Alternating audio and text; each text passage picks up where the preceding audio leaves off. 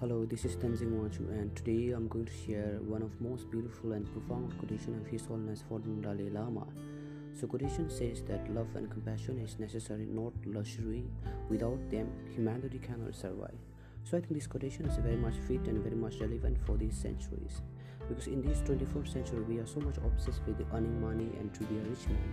So it seems like we are becoming crazy about earning money and to become a rich people where we don't think about where we don't care about what other people face or so many difficulties, so many challenges in their daily life.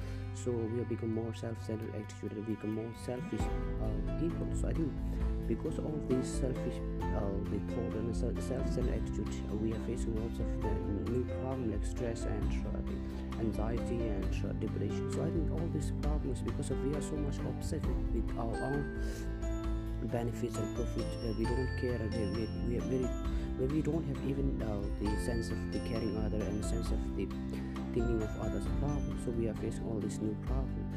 So this is a very exact time for us to think about the importance of learning and importance of having compassion and loving towards other beings.